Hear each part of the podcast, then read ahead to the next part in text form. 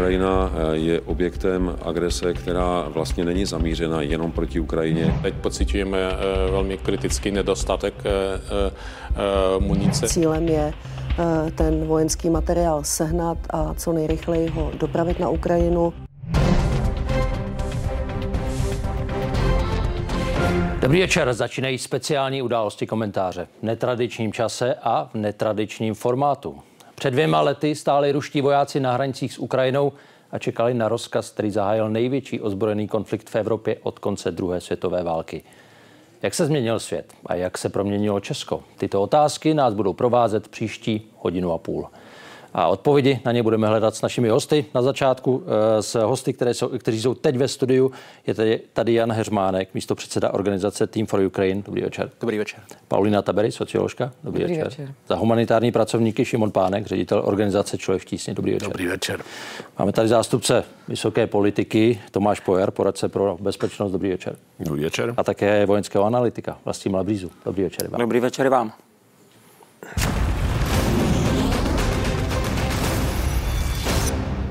мною принято решение о проведении специальной военной операции.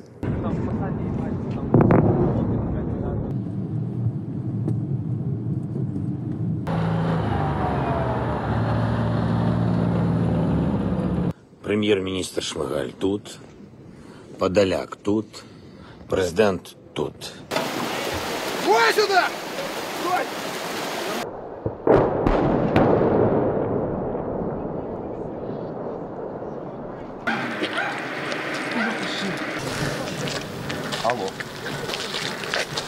За прошедшие сутки на заблокированном металлургическом комбинате «Азовсталь» в Мариуполе в плен сдался 771 боевик националистического подразделения «Азов».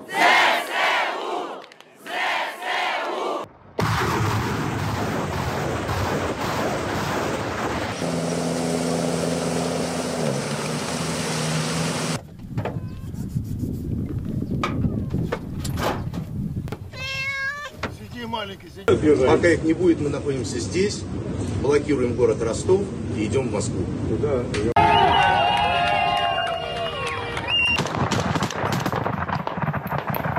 О, блин, чуть-чуть.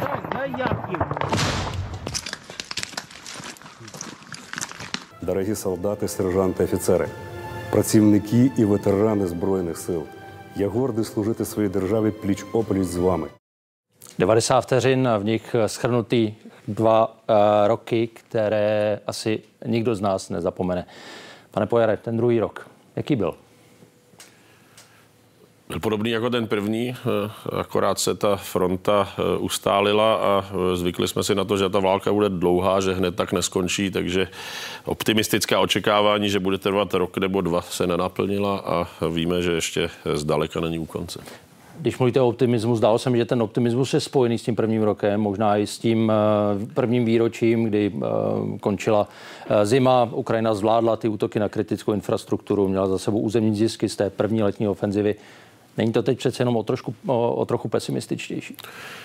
Tak je to o trošku pesimističtější. Na druhou stranu, když se na to podíváte, jaké byly ty první dny a kdy vypadalo, že ta ruská armáda dobije Kiev a podmaní si celou Ukrajinu a znovu obnoví to jádro Sovětského svazu, tak od toho je stále daleko a my musíme být vděční Ukrajincům, že se drží a musíme jim pomáhat nadále. Tak můžete, na, můžete se na tu sklenici podívat jako no, poloprázdnou a, nebo poloplnou a já myslím, že naděje tam je a ruský voják není na hranicích se Slovenskem, takže e, furt dobrý. Dostaneme se k tomu, dostaneme se ke všem těm věcem, které by mohly následovat, které mohly následovat. Další host, Šimon Pánek, se vrátil z Ukrajiny zhruba před týdnem. Pojďme si připomenout mimo jiné jedno video, které tam natočil. Pomalu se sem vrací život, ale sami vidíte, jaká velká je tady míra destrukce všude po vesnici leží zbytky raket. To, co se děje, je vlastně pro 21. století pro mě úplně absurdní. Ukrajina se rozhodla pro Evropu a to jí prostě ruský vládce se rozhodl, že nedovolí. Nechat agresora, aby vyhrál, není mír. To je začátek dalších válek a dalších průšvihů. I k těmto argumentům se vrátíme. Pane Pánku, podle vás ten druhý rok, jaký byl? Já myslím, že to hodnocení je správné. Ta, ta očekávání byla asi trochu živena všemi námi, médií, eh, i řekl bych ukrajinským vedením, jako jakási vzpruha. My to otočíme. Mezitím se ruská strana zakopala, vytvořila velice masivní linii obrany a ta ofenziva byla vlastně pozastavena a, a zastavena asi i proto, aby neumíralo tolik ukrajinských vojáků. Ta druhá strana tohle neřeší, tak to je i určitá taktická nevýhoda. Na druhé straně eh, to ke slušně fungujícímu státu patří, že eh, mu jde taky o životy vlastních lidí. Ale jinak to, co říkal Tomáš, uvědome si, že třeba v Černém moři Ukrajinci v podstatě vyhráli prostor pro obnovení koridoru na vývoz potravin, které jsou velmi důležité pro Afriku, kde my také pracujeme a jsou také důležitým zdrojem příjmu do jejich státní kasy. Opět ubránili Kijev.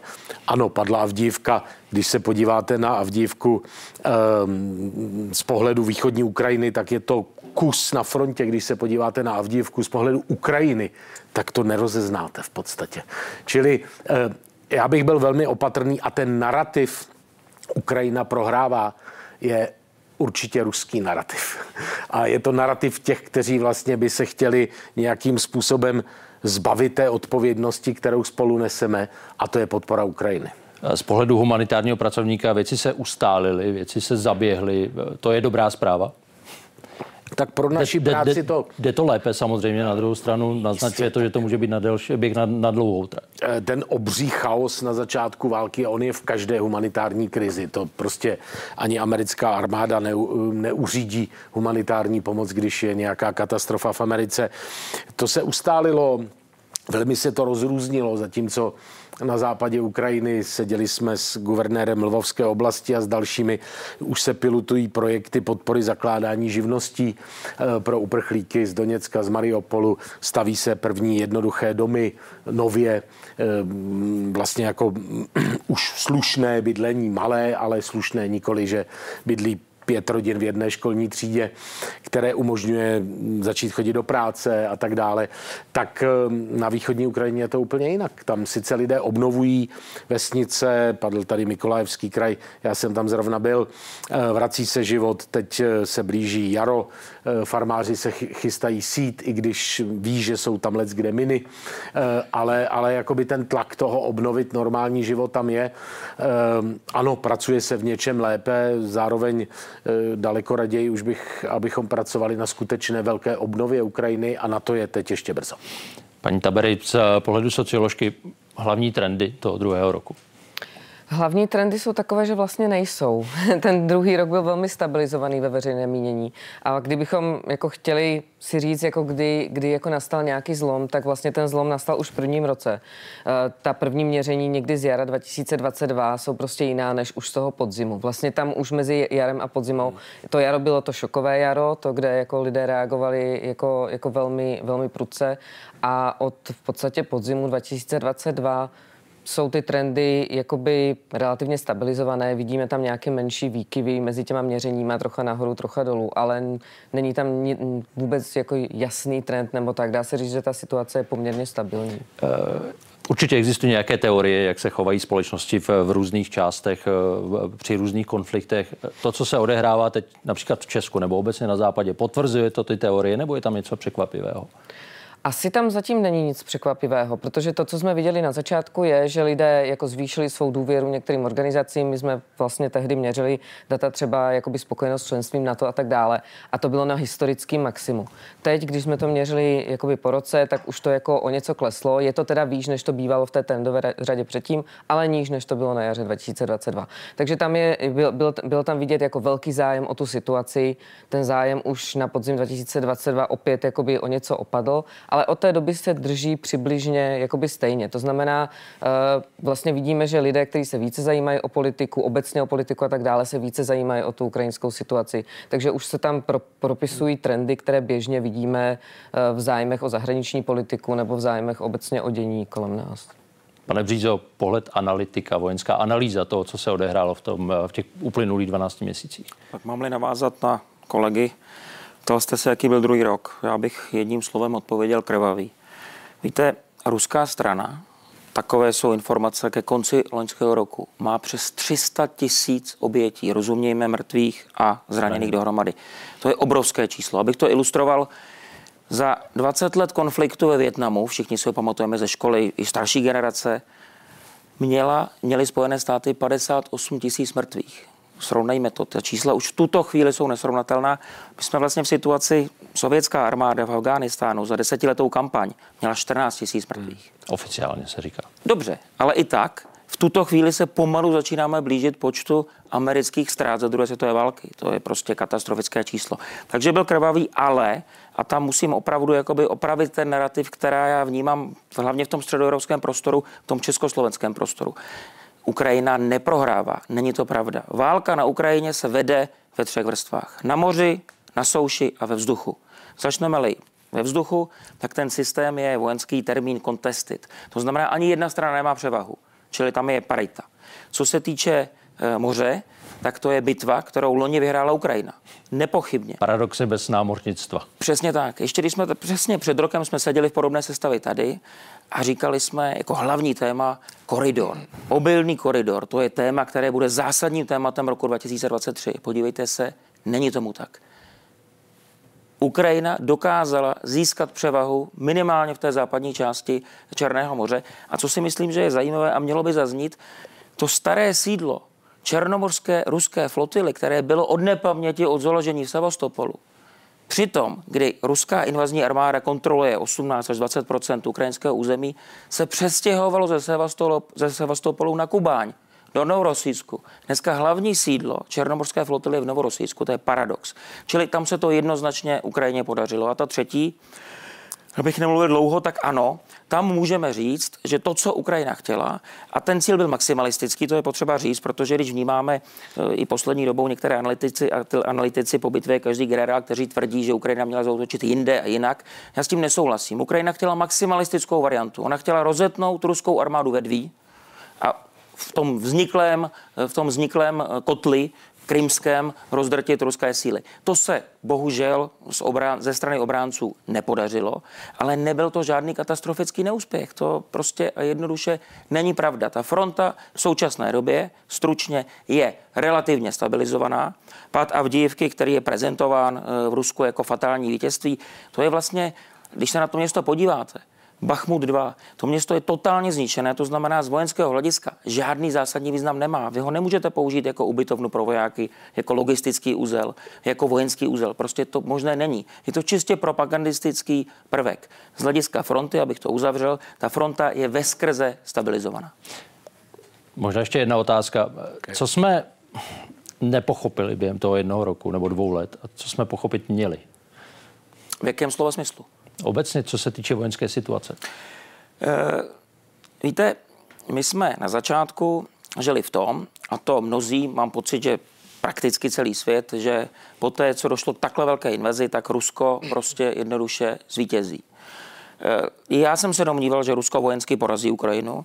Nicméně, že, dostane, že nastane situace, kdy, když to budu parafrázovat, slon spolkne dikobraz. To znamená, ten velký slon je schopen svolknout dikobraz, ale ten dikobraz těmi ostny v tom žaludku způsobí fatální vnitřní krvácení, že nastane partizánská válka. To se nestalo. A to je i věc, kdy v posledních měsících vnímáme onu diskrepanci zbytečně zveličovanou, kdy byl odvolán vrchní velitel e, vojenské, vojenské Ukrajiny, e, generál Zalužný, na jeho místo byl jmenován generál Syrský.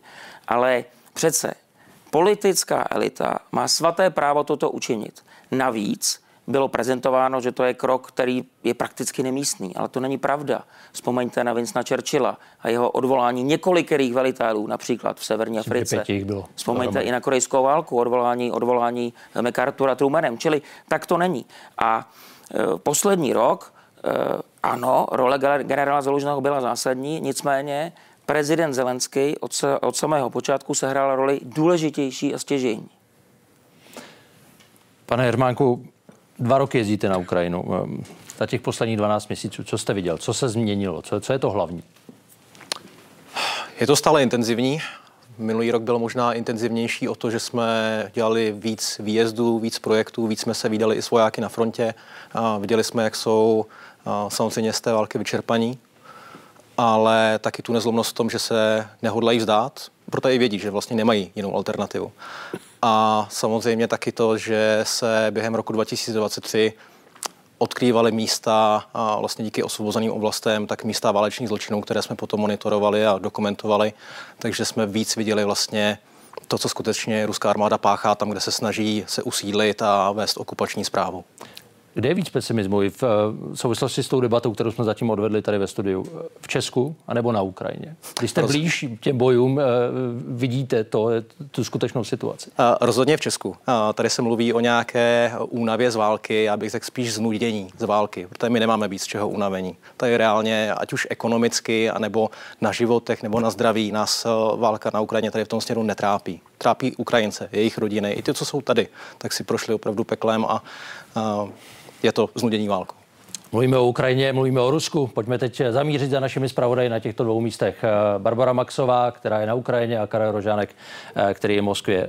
Báro, co převažuje? Bavíme se tady dlouhodobě o tom únava, odhodlání nebo, nebo obojí od každého trochu. Já musím říct, že je to kombinace toho odhodlání i té únavy a ono je to asi logické, že pokud to každý den ukrajinská města neustále čelí ostřelování, že se to určitě nějak na společnosti podepíše. Na druhou stranu já musím říct, že se tady pravidelně lidí ptám, eh, co si o těch dvou letech ruské invaze myslí a všichni mi neustále opakují, eh, že jednoduše oni stále věří, eh, že tu válku vydrží, že nic nezlomí, protože oni už, ono jim už ani nic jiného po těch dvou letech, po tom, co všechno všechno vytrpěl, nezbývá. Já myslím si, že za všechno mluví to, co mi řekla jedna žena v Chersonu, která byla asi měsíc v ruském zajetí. Ruští vojáci jim mučili elektrošoky a ona říkala, že se vzdát jednoduše nemůže, protože to, co podstoupila, takže by pak naprosto přestalo dávat uh, smysl. Ale je pravda, že ta únava je veliká. To, co už tady zaznělo, ta únava je velice slyšet, cítit mezi uh, vojáky, kteří mi tady neustále opakují to, že ta početní převaha ruské armády je neuvěřitelná neuvěřitelná. My jsme před pár dny byli také například v polní nemocnici, eh, jen kousek od frontové linie v Doněcké oblasti a tamní lékaři mi říkali, že jsou strašně vyčerpaní, že to, co denně vidí, je příšerné a že nejraději by se otočili a na všechno zapomněli a že nemůžou. Že jednoduše je to jejich povinnost, aby se eh, snažili lidské životy zachránit, dokud ta válka bude pokračovat. A asi bych na poslední věc, co bych tomu dodala, eh, takže ta kombinace té únavy a toho odhodlání, tak to vedlo k jenom k jedné věci a to, že ten život v ukrajinských městech jednoduše se adaptoval. A ačkoliv je tu válka, tak musí jít dál, protože ta, eh, ta, ta města musí žít dál, musí fungovat ekonomika, aby se stát musel bránit. A druhou věcí je, že jednoduše smrt se tady stala běžnou součástí života. A to je ten důvod, proč už se dávno lidé neskrývají, když jsou tu sirény, protože oni vědí, že uniknout, pokud na vás ta raketa dopadne, že uniknout nelze. A jak mi řekla jiná žena v Chersonu, tak život v ostřelovaném městě je ruská ruleta a to je bohužel pravda.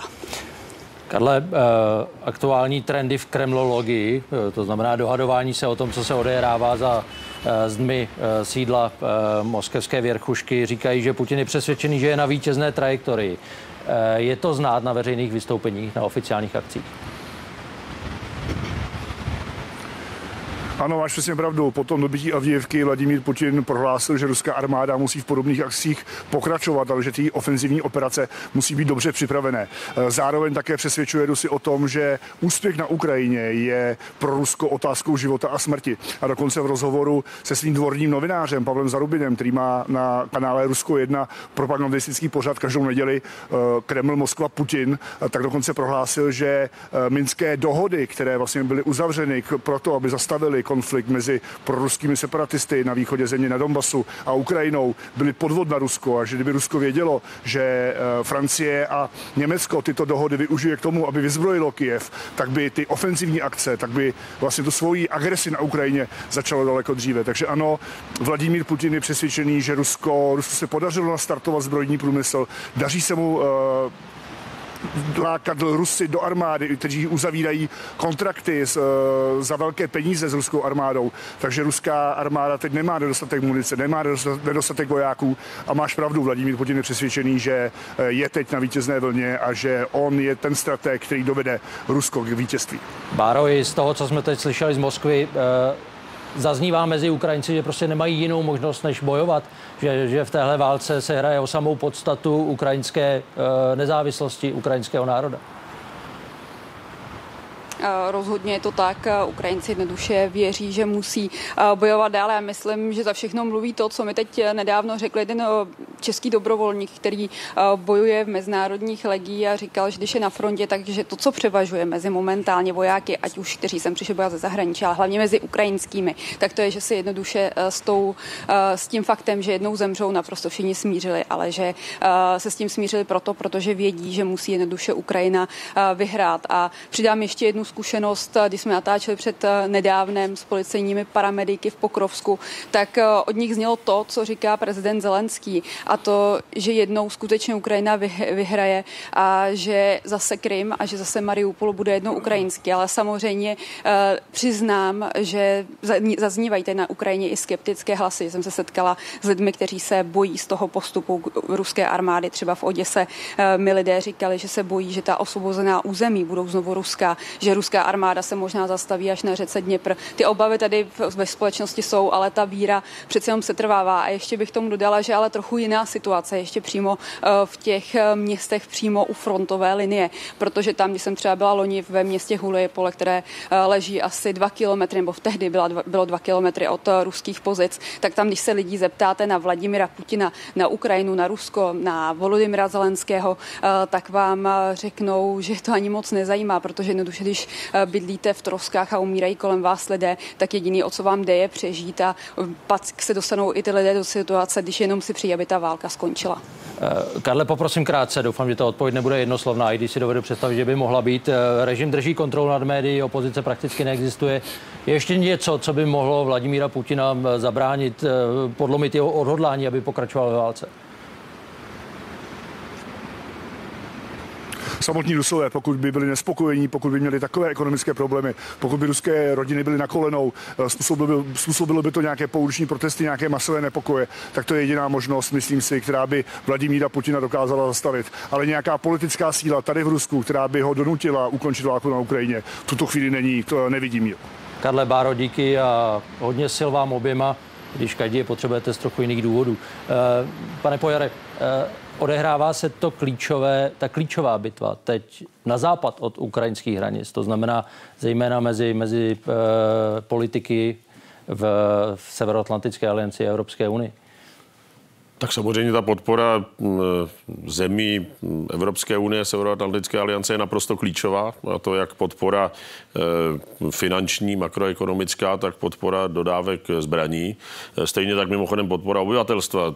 Tady jako, myslím, že Češi ukázali jako, jako neskutečné věci tím, že vyzbírali několik mnoho miliard korun na humanitární pomoc a asi 2,5 miliardy korun na jako ty dodávky pro ukrajinskou armádu. To je jako naprostý fenomén a sbírají se, sbírá se pomoci jinde, takže to je podpora i lidí v Evropě, kteří něco dělají.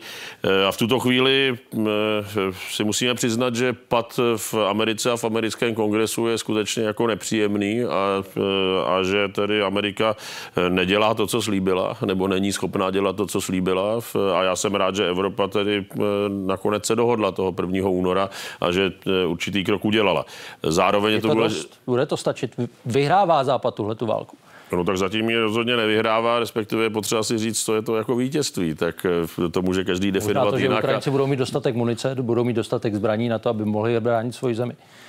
Tak jako dostatek munice, dostatek zbraní, to je jako složitý, ale v, tak těch zbraních tam proudí spousta a jistě by mohlo proudit víc. Každý by mohl dělat, dělat více. Mohli by dělat více Evropané, mohli by dělat více Američané, zároveň mnohdy přispívají i jiní z druhého konce světa. Ale ano, teď je to skutečně o tom, abychom dokázali sami sebe mobilizovat a dodat na Ukrajinu to, co je možné dodat. A není to tak, že byste na světovém trhu potřebné zbraně nesehnali. Prostě na světovém trhu potřebné zbraně jsou a chce to trošku umu a chce to ty peníze. A v čem je tedy problém? No tak problém je, že bychom potřebovali víc peněz.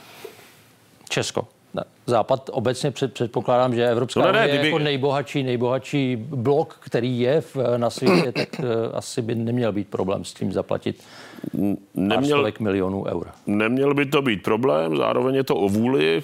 Každý má Tam problémy doma, na Tam domácím poli, rozpočty jsou deficitní a, a je to jako složitá debata a každá vláda samozřejmě prostě vládne podle toho, co si přeje v demokratických zemích obyvatelstvo a musí brát ten, ty lídři, ty, ty politikové politici musí brát ohled na veřejné mínění a musí brát ohled na svoji opozici a prostě není to jako jednoduché. Ano, všichni bychom mohli dělat více a já si myslím, že bychom měli dělat více, protože furt je to ta levnější varianta, protože ve chvíli, kdyby Rusko vyhrálo, eh, tak tady budeme mít eh, mnoho a mnoho uprchlíků a ta minulá vlna byla ještě malá, protože všichni z Ukrajiny nebo spousta lidí z Ukrajiny se bude skutečně snažit jako pryč, protože vědí, co by je jinak čekalo. Eh, a na obranu nebudeme vydávat 2% HDP, ale 3 nebo 4, protože jenom si vzpomeňme, v 80. letech Československo dávalo 5 a 6 HDP na obranu.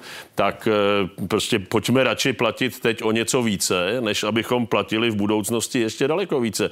Je to racionální rozhodnutí, ale ne všichni, jsou, ne všichni s tím eh, jsou stotožněni a, a není to úplně jednoduchý. Pane Břízo, souhlasíte s tím, že eh, Vladimír Putin je na vítězné vlně, že je na vítězné trajektorii, že je něco jako, jako Josef Stalin v roce 1942, kdy ty nejtěžší bitvy byly možná před ním, ale bylo jasné, že na konci bude vítězství.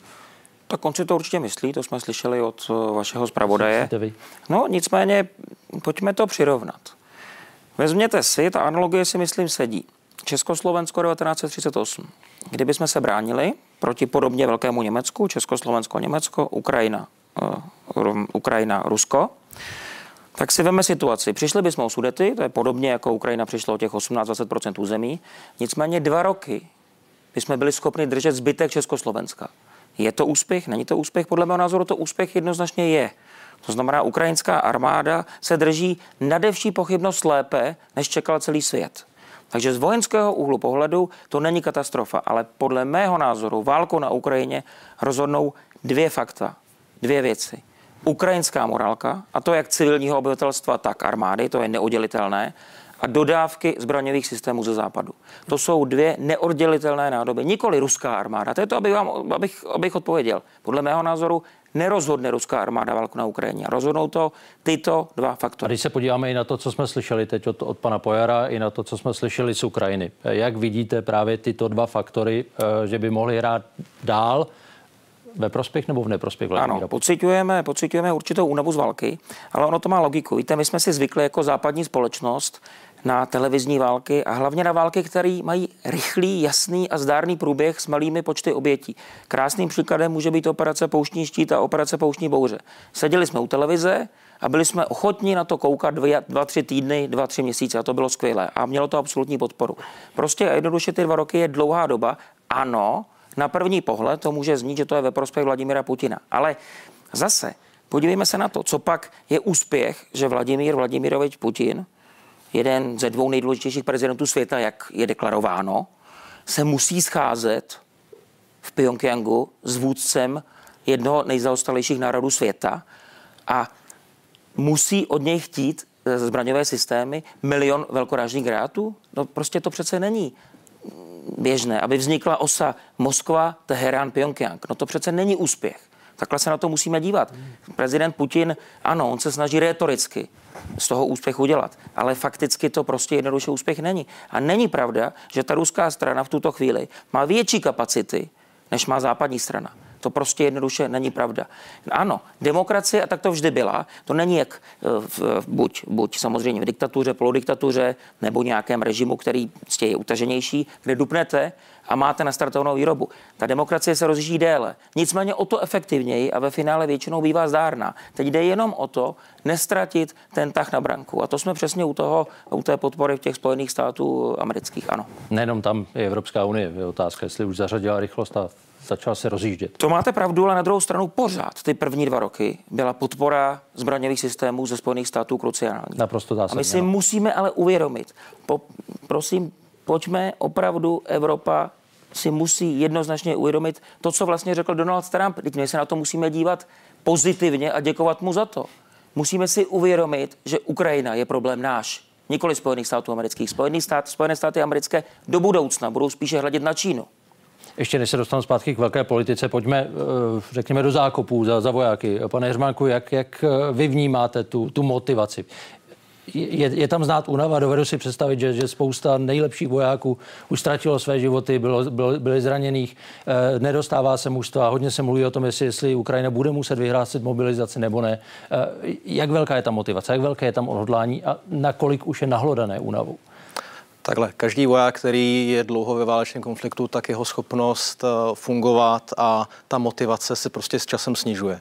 Navíc eh, někteří ty vojáci tam jsou opravdu dlouho. Mluvíme se o tom, že tam jsou třeba 8-9 měsíců vyloženi na frontové linii a jenom se na chvíli stahují zpátky, pak zase jdou eh, na předek a ztrácí postupně většinu svých jednotek. Bavíme se o tom, že některé jednotky mají 20% z toho, jak začínaly na začátku války, tam, kde se personál téměř kompletně vyměnil. Takže tam, kromě toho, že většina z těch vojáků má posttraumatický stresový syndrom, a, tak oni bohužel nevidí tu deklarovanou pomoc toho západu. A svým způsobem se cítí zrazení tím, že my tady všichni mluvíme o tom, jak chceme pomáhat, jak v tom Ukrajinu nenecháme, ale ta vůle, jak jsme se tady o tom bavili, není vidět fyzicky.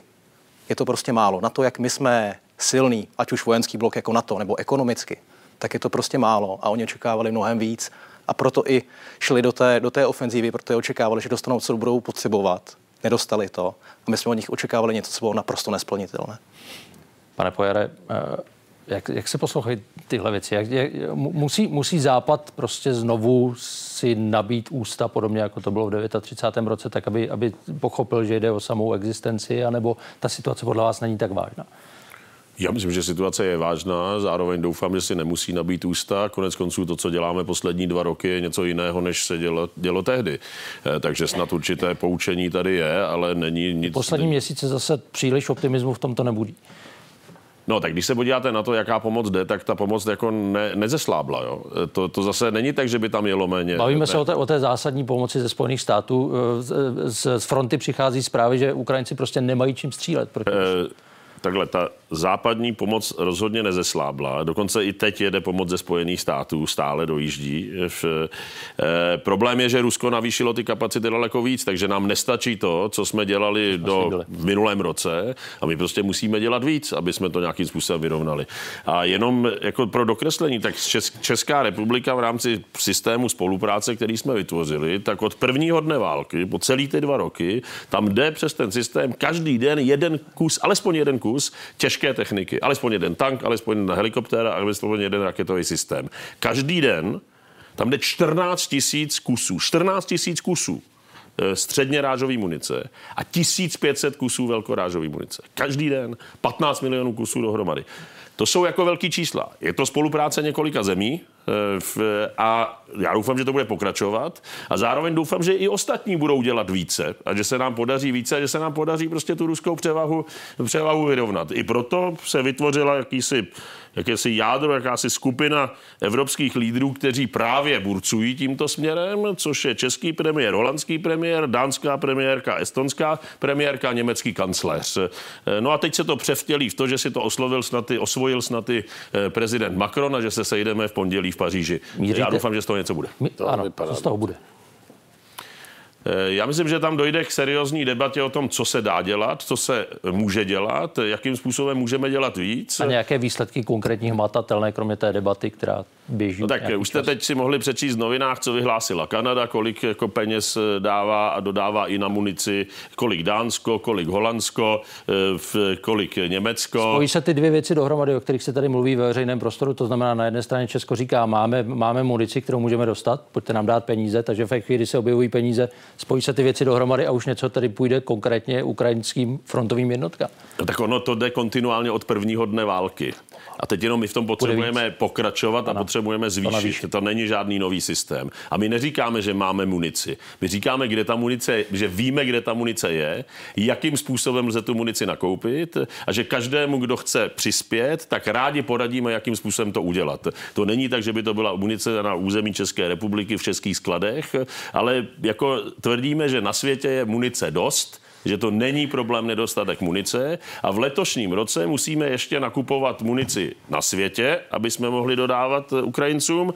V příštím roce, někdy v průběhu příštího roku, možná budeme mít vlastní výrobní kapacity v Evropě a v Americe tak velké, že budeme veškeré peníze moci investovat doma, zůstanou v domácí ekonomice, budou za to zaměstnáni lidi, lidé zde, takže se to nějakým způsobem protočí, ekonomiku to podpoří a podpoří to i Ukrajinu. To je samozřejmě ten cíl, ale navýšit výrobu není jednoduché, je, trvá to a ještě letos to prostě v patřičné míře nezvládneme. Ideální varianta pro každý summit je, když má nějaký konkrétní závěr, kromě toho, že se debatovalo, dá se tedy očekávat, že možná jeden z těch závěrů by mohlo být to, že se oznámí, že část z těch věcí, které jste vytipovali v různých zemích světa, by se mohlo nakoupit za ty peníze, které se podařilo domluvit v Paříži. Já myslím, že je to možný závěr, ale to, aby to bylo celé úspěšné, tak o tom nemůžete zároveň mluvit. Takže my jsme v takové pasti, my můžeme hledat co dělat a mimochodem, kdybychom o tom příliš mluvili a kdybychom všechno zveřejňovali a všechno zveřejnili dopředu, tak nejsme schopni dělat to, co jsme udělali do teďka. Takže my prostě jsme, my musíme nějakým způsobem balancovat, přesvědčovat, že víme, co děláme, v, říkat lidem, že prostě peníze daňových poplatníků, které jsou utraceny, jak jsou utraceny rozumně pro bezpečnost i pro vlastní ekonomiku a, a že to tak máme dělat a musíme dělat, že alternativy jsou horší, ale zároveň nemůžeme mluvit o detailech, protože tím bychom ohrozili celou tu operaci a dopadlo by to jedně špatně. Těšíme se na pondělí, že uslyšíme možná něco konkrétnějšího. Uvidíme potom jednání. Pojďme za dalšími dvěma zpravodaji, dvě tváře, které jsme výdali i na Ukrajině. Jan Šilhan, András Papadopoulos, teď ale momentálně budou zprostředkovávat postoje svých zemí, ve kterých působí nastálo, to znamená Slovensko a Polsko. Andreas Polsko je jeden z největších podporovatelů, ale ten vztah není bez problémů, když to zjednoduším, ohrozí ukrajinské obilí polskou podporu.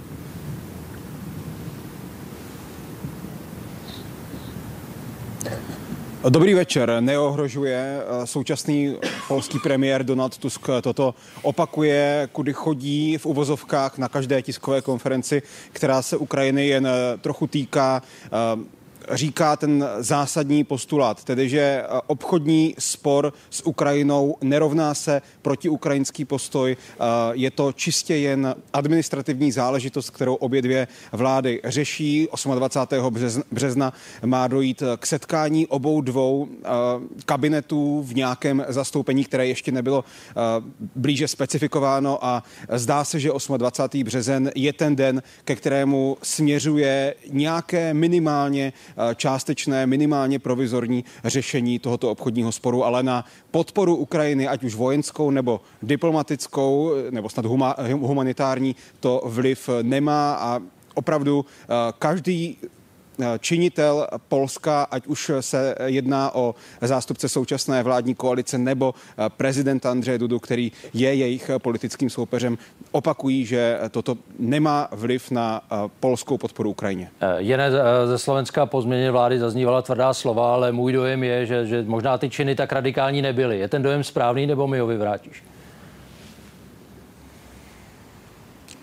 Ano, je pravdou, že nová slovanská vláda například opakovaně tvrdila, že už je nebude Ukrajinu vyzbrojovat, že nebude Ukrajině zasílat zbraně a munice ze státních a armádních rezerv. Na druhou stranu Slovensko eh, oznámilo, že nebude bránit právě komerčnímu styku mezi soukromými slovenskými zbrojními firmami a mezi ukrajinskou armádu a ukrajinskými složkami. Eh, Slovensko mluví opakovaně minimálně slovy premiéra Fica o Ukrajině jakožto o jedné z nejskorumpovanějších zemí světa. Na druhé straně i Slovensko podpořilo nový unijní finanční finanční balík ve výši 50 miliard eur. I Slovensko nabídlo další humanitární pomoc, zdravotnické potřeby, eh, pomoc uprchlíkům, pomoc civilistům, eh, například eh, prostředky pro odminovávání Ukrajiny, anebo, anebo prostředky a pomoc při poválečné obnově Ukrajině. Slovensko opakovaně kritizovalo účinnost protiruských sankcí, opakovaně, opakovaně kritizovalo to, že sankce nejsou účinné a že se obracejí ve své podstatě proti, proti Evropské unii. Na druhé straně i Slovensko na jednom z posledních summitů summitu odsouhlasil jak 12. tak před několika dny vlastně i 13. sankční balík. To je jenom několik těch možných případů, které ukazují na tu jistou dvojkolejnost v postoji Slovenska vůči, vůči právě Ukrajině a podle expertů to pravděpodobně zrcadlí jakousi, jakousi dvojí tvář, kterou Slovensko a jeho lídři nastavují. Na jedné straně tvář určenou domácímu publiku, na druhé straně tomu zahraničnímu, chcete-li mezinárodnímu, chcete-li unijnímu. Tedy na jedné straně eh, snaha o to eh, získat a nadále pěstovat onu podporu u svých voličů, u jistého voličského jádra. Na druhou stranu pak také působit i, i jistě marketingově směrem navenek směrem do, směrem do Evropské unie a evropských institucí. Andras, ještě jedna věc, poprosím opět krátce. Vladimír Putin v tom nedávném zvláštním rozhovoru prohlásil, že neusiluje o napadnutí žádné další země. Nicméně je pravda, že podobně mluvil například i o Ukrajině předtím, ale Polsko zmiňoval opakovaně. Mluvil tam o Polsku, o jejich postojích a tak. Je případná ruská agrese braná v Polsku jako nereálný scénář?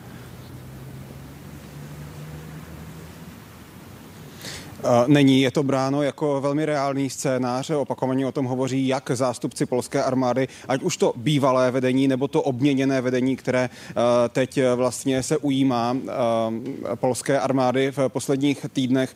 Součástí polské obrané doktríny je to, že se bude bránit jak případnému vpádu z Kaliningradské oblasti, tedy té enklávy, která je u Balckého moře, tak případnému útoku ruských sil přes Bělorusko. To jsou reálné scénáře scénáře, se kterými se v polské eh, veřejné debatě lze setkat opravdu na denní bázi. Eh, není to nic, co by politici, vrcholní politici Polska vylučovali. Nicméně všichni opakují, že to je scénář nepravděpodobný a že je potřeba se zařídit. 4% eh, výdaje, 4% HDP na obranu v tomto roce, to je věc, která by měla Rusko odstrašit efektivně. 180 tisíc mužů a žen v uniformě, kteří jsou připraveni zejména právě na východě a na severovýchodě Polska bránit tuto zemi. Další jednotky, které právě teď Polské ministerstvo obrany nabírá, teritoriální jednotky i přes všechny personální problémy, které tyto nábory mají. Stále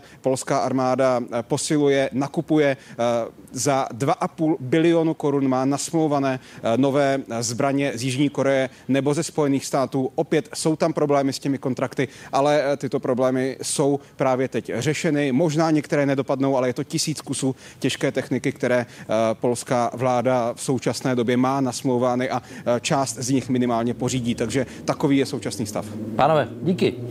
Paní Tabery, jste eh, dneska zveřejnil průzkum 69% eh, obyvatel Česka pro rychlý, nebo dotázaných pro rychlý konec války za cenu obytovaných území. Je to 8% víc, než bylo to předchozí šetření. Eh, je, je to v rámci toho, o čem vy jste mluvila, poměrně stabilní postoj české, české populace? Je to tak, není, není to příliš velký posun a ani v těch číslech tam není zatím vidět, vidět ten trend. Samozřejmě uvidíme, jaké bude to další měření, ale když se podíváme na ty ostatní ukazatele, tak ty jsou poměrně stabilní. Už ty další otázky tam vlastně žádné, žádné jako velké posuny, posuny ohledně uprchlíků, přijímání uprchlíků a tak dále. Vlastně. Je 53%, to, to, no, je, to je stabilní. To... Co, což, bylo, což je vlastně tolik, kolik bylo v tom předešlým a dokonce i měření předtím. To znamená, že vlastně jako nedochází k nějakému, nevidíme tam trend, který zatím by byl takový, jako že by docházelo k nějakému jako zmenšení podpory a tak dále. Naopak jako to, co se trvale vidíme, je to zhoršení vztahu s Ruskem.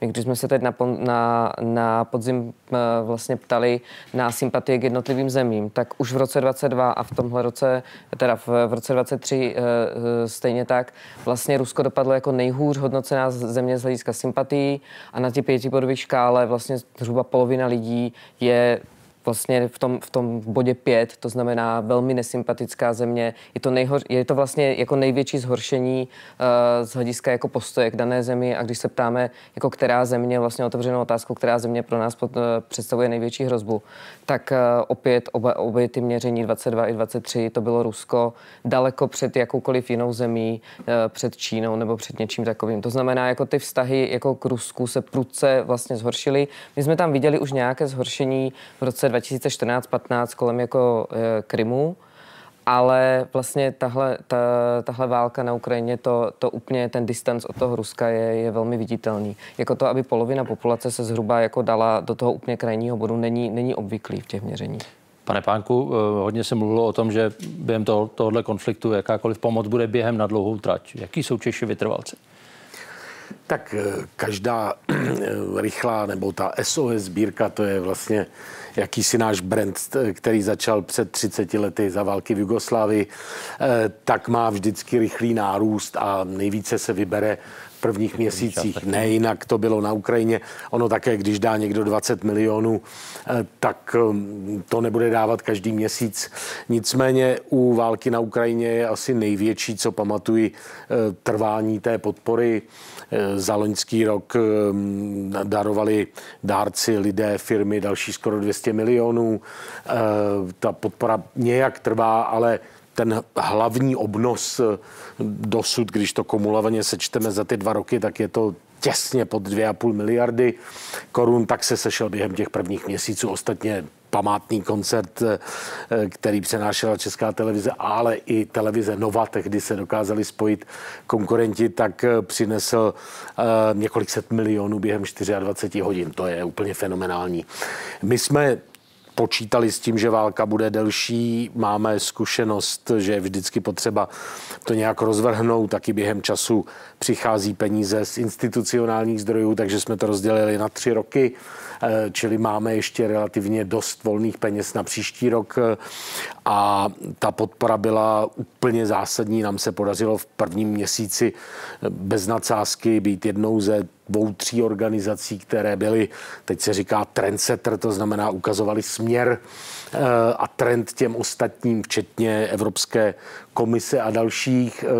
A pořád platí to, že díky obrovské solidaritě české veřejnosti, českých firm, obcí a měst tak ta česká pomoc je velmi eh, šitá na míru, že nemusíme eh, jaksi úplně ve všem spoléhat na zdroje unijní, eh, německé, americké, švýcarské, které jsou přece jenom v jakémsi projektovém systému a máme tu flexibilitu, eh, která umožňuje prostě mm, českým organizacím a zejména nám eh, pracovat velmi podle toho, co je v které části Ukrajiny potřeba. Ta, ta setrvávající pomoc, o které jste mluvil, naznačuje to, že, že tenhle konflikt, navzdory tomu, že, že se tady opakovaně v, ve společnosti mluví o únavě, je, je stále velmi blízký a Češi si stále uvědomují, že to je konflikt, který má velmi výrazný dopad i do bezpečnostní situace České republiky.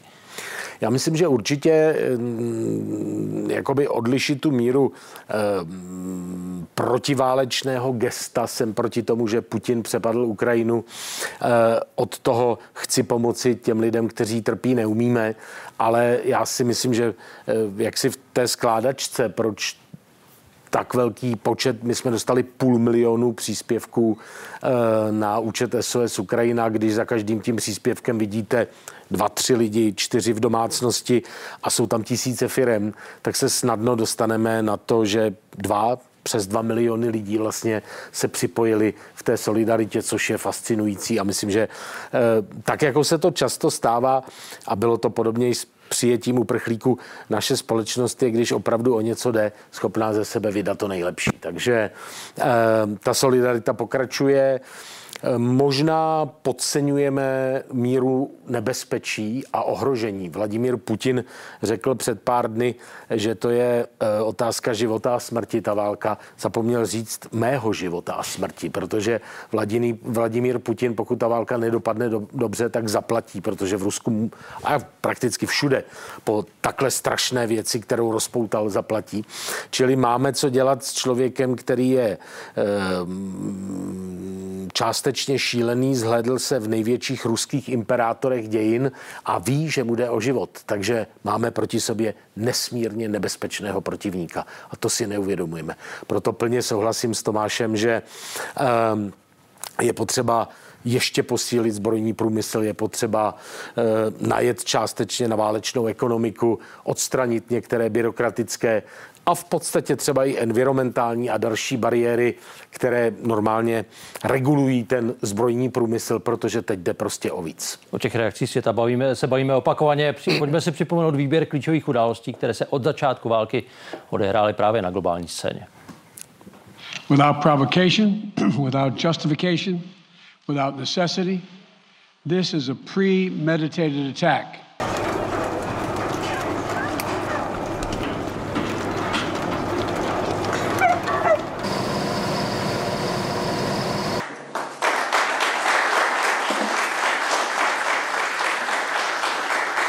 I deeply regret the decision by the Russian Federation to terminate the implementation of the Black Sea Initiative. If they decide to apply Finland and Sweden uh, will be welcomed with open arms uh, to NATO.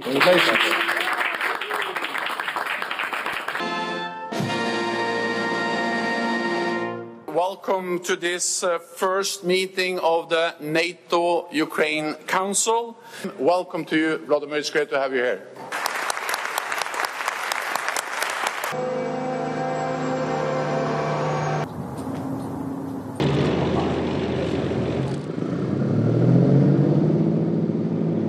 We understand that there's concern about uh, the safety, security, sovereignty of Ukraine, but the American people have those same concerns about our own domestic sovereignty.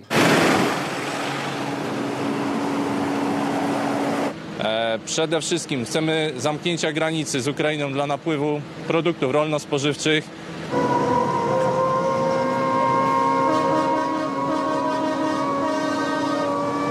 A podle dalších dvou klíčových zemí, pohledem e, našich dvou zpravodajů v těchto e, dvou e, státech, a to sice Washington, a, nebo respektive Spojené státy a Bohumil Vostal a, a Německo a Pavel Polák. Bohumile, je nějaká hranice, na které by se stoupenci Donalda Trumpa a Joea Bidena už shodli, že jde v ní o klíčové zájmy Spojených států ve světě, co se týče ukrajinské krize? Dobře to ilustruje ta letadlová loď USS Yorktown, kterou vidíte za mnou. Za hodinu a půl tam vystoupí Nikki Haleyová, bývalá Trumpova ambasadorka při OSN, která se stejně jako on snaží získat republikánskou prezidentskou nominaci. A právě ona, Nikki Haleyová, reprezentuje v republikánské straně to oslabující křídlo, které říká, že Ukrajině se má dál pomáhat.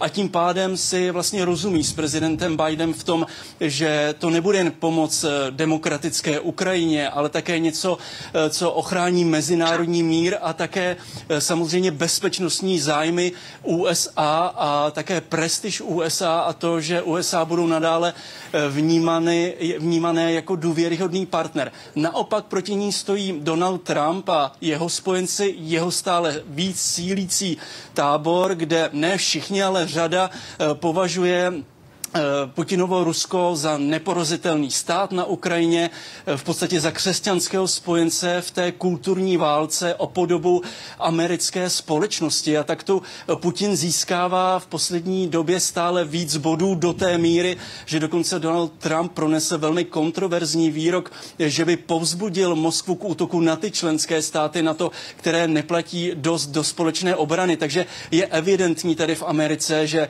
po těchto prezidentských volbách se tak také určí eh, vlastně, jak bude vypadat zahraniční politika. Takže USA jsou definitivně v tuto chvíli na rozcestí. Pavle, Německo dává hodně. Padají už ty poslední zábrany, eh, například co se týče střel Taurus.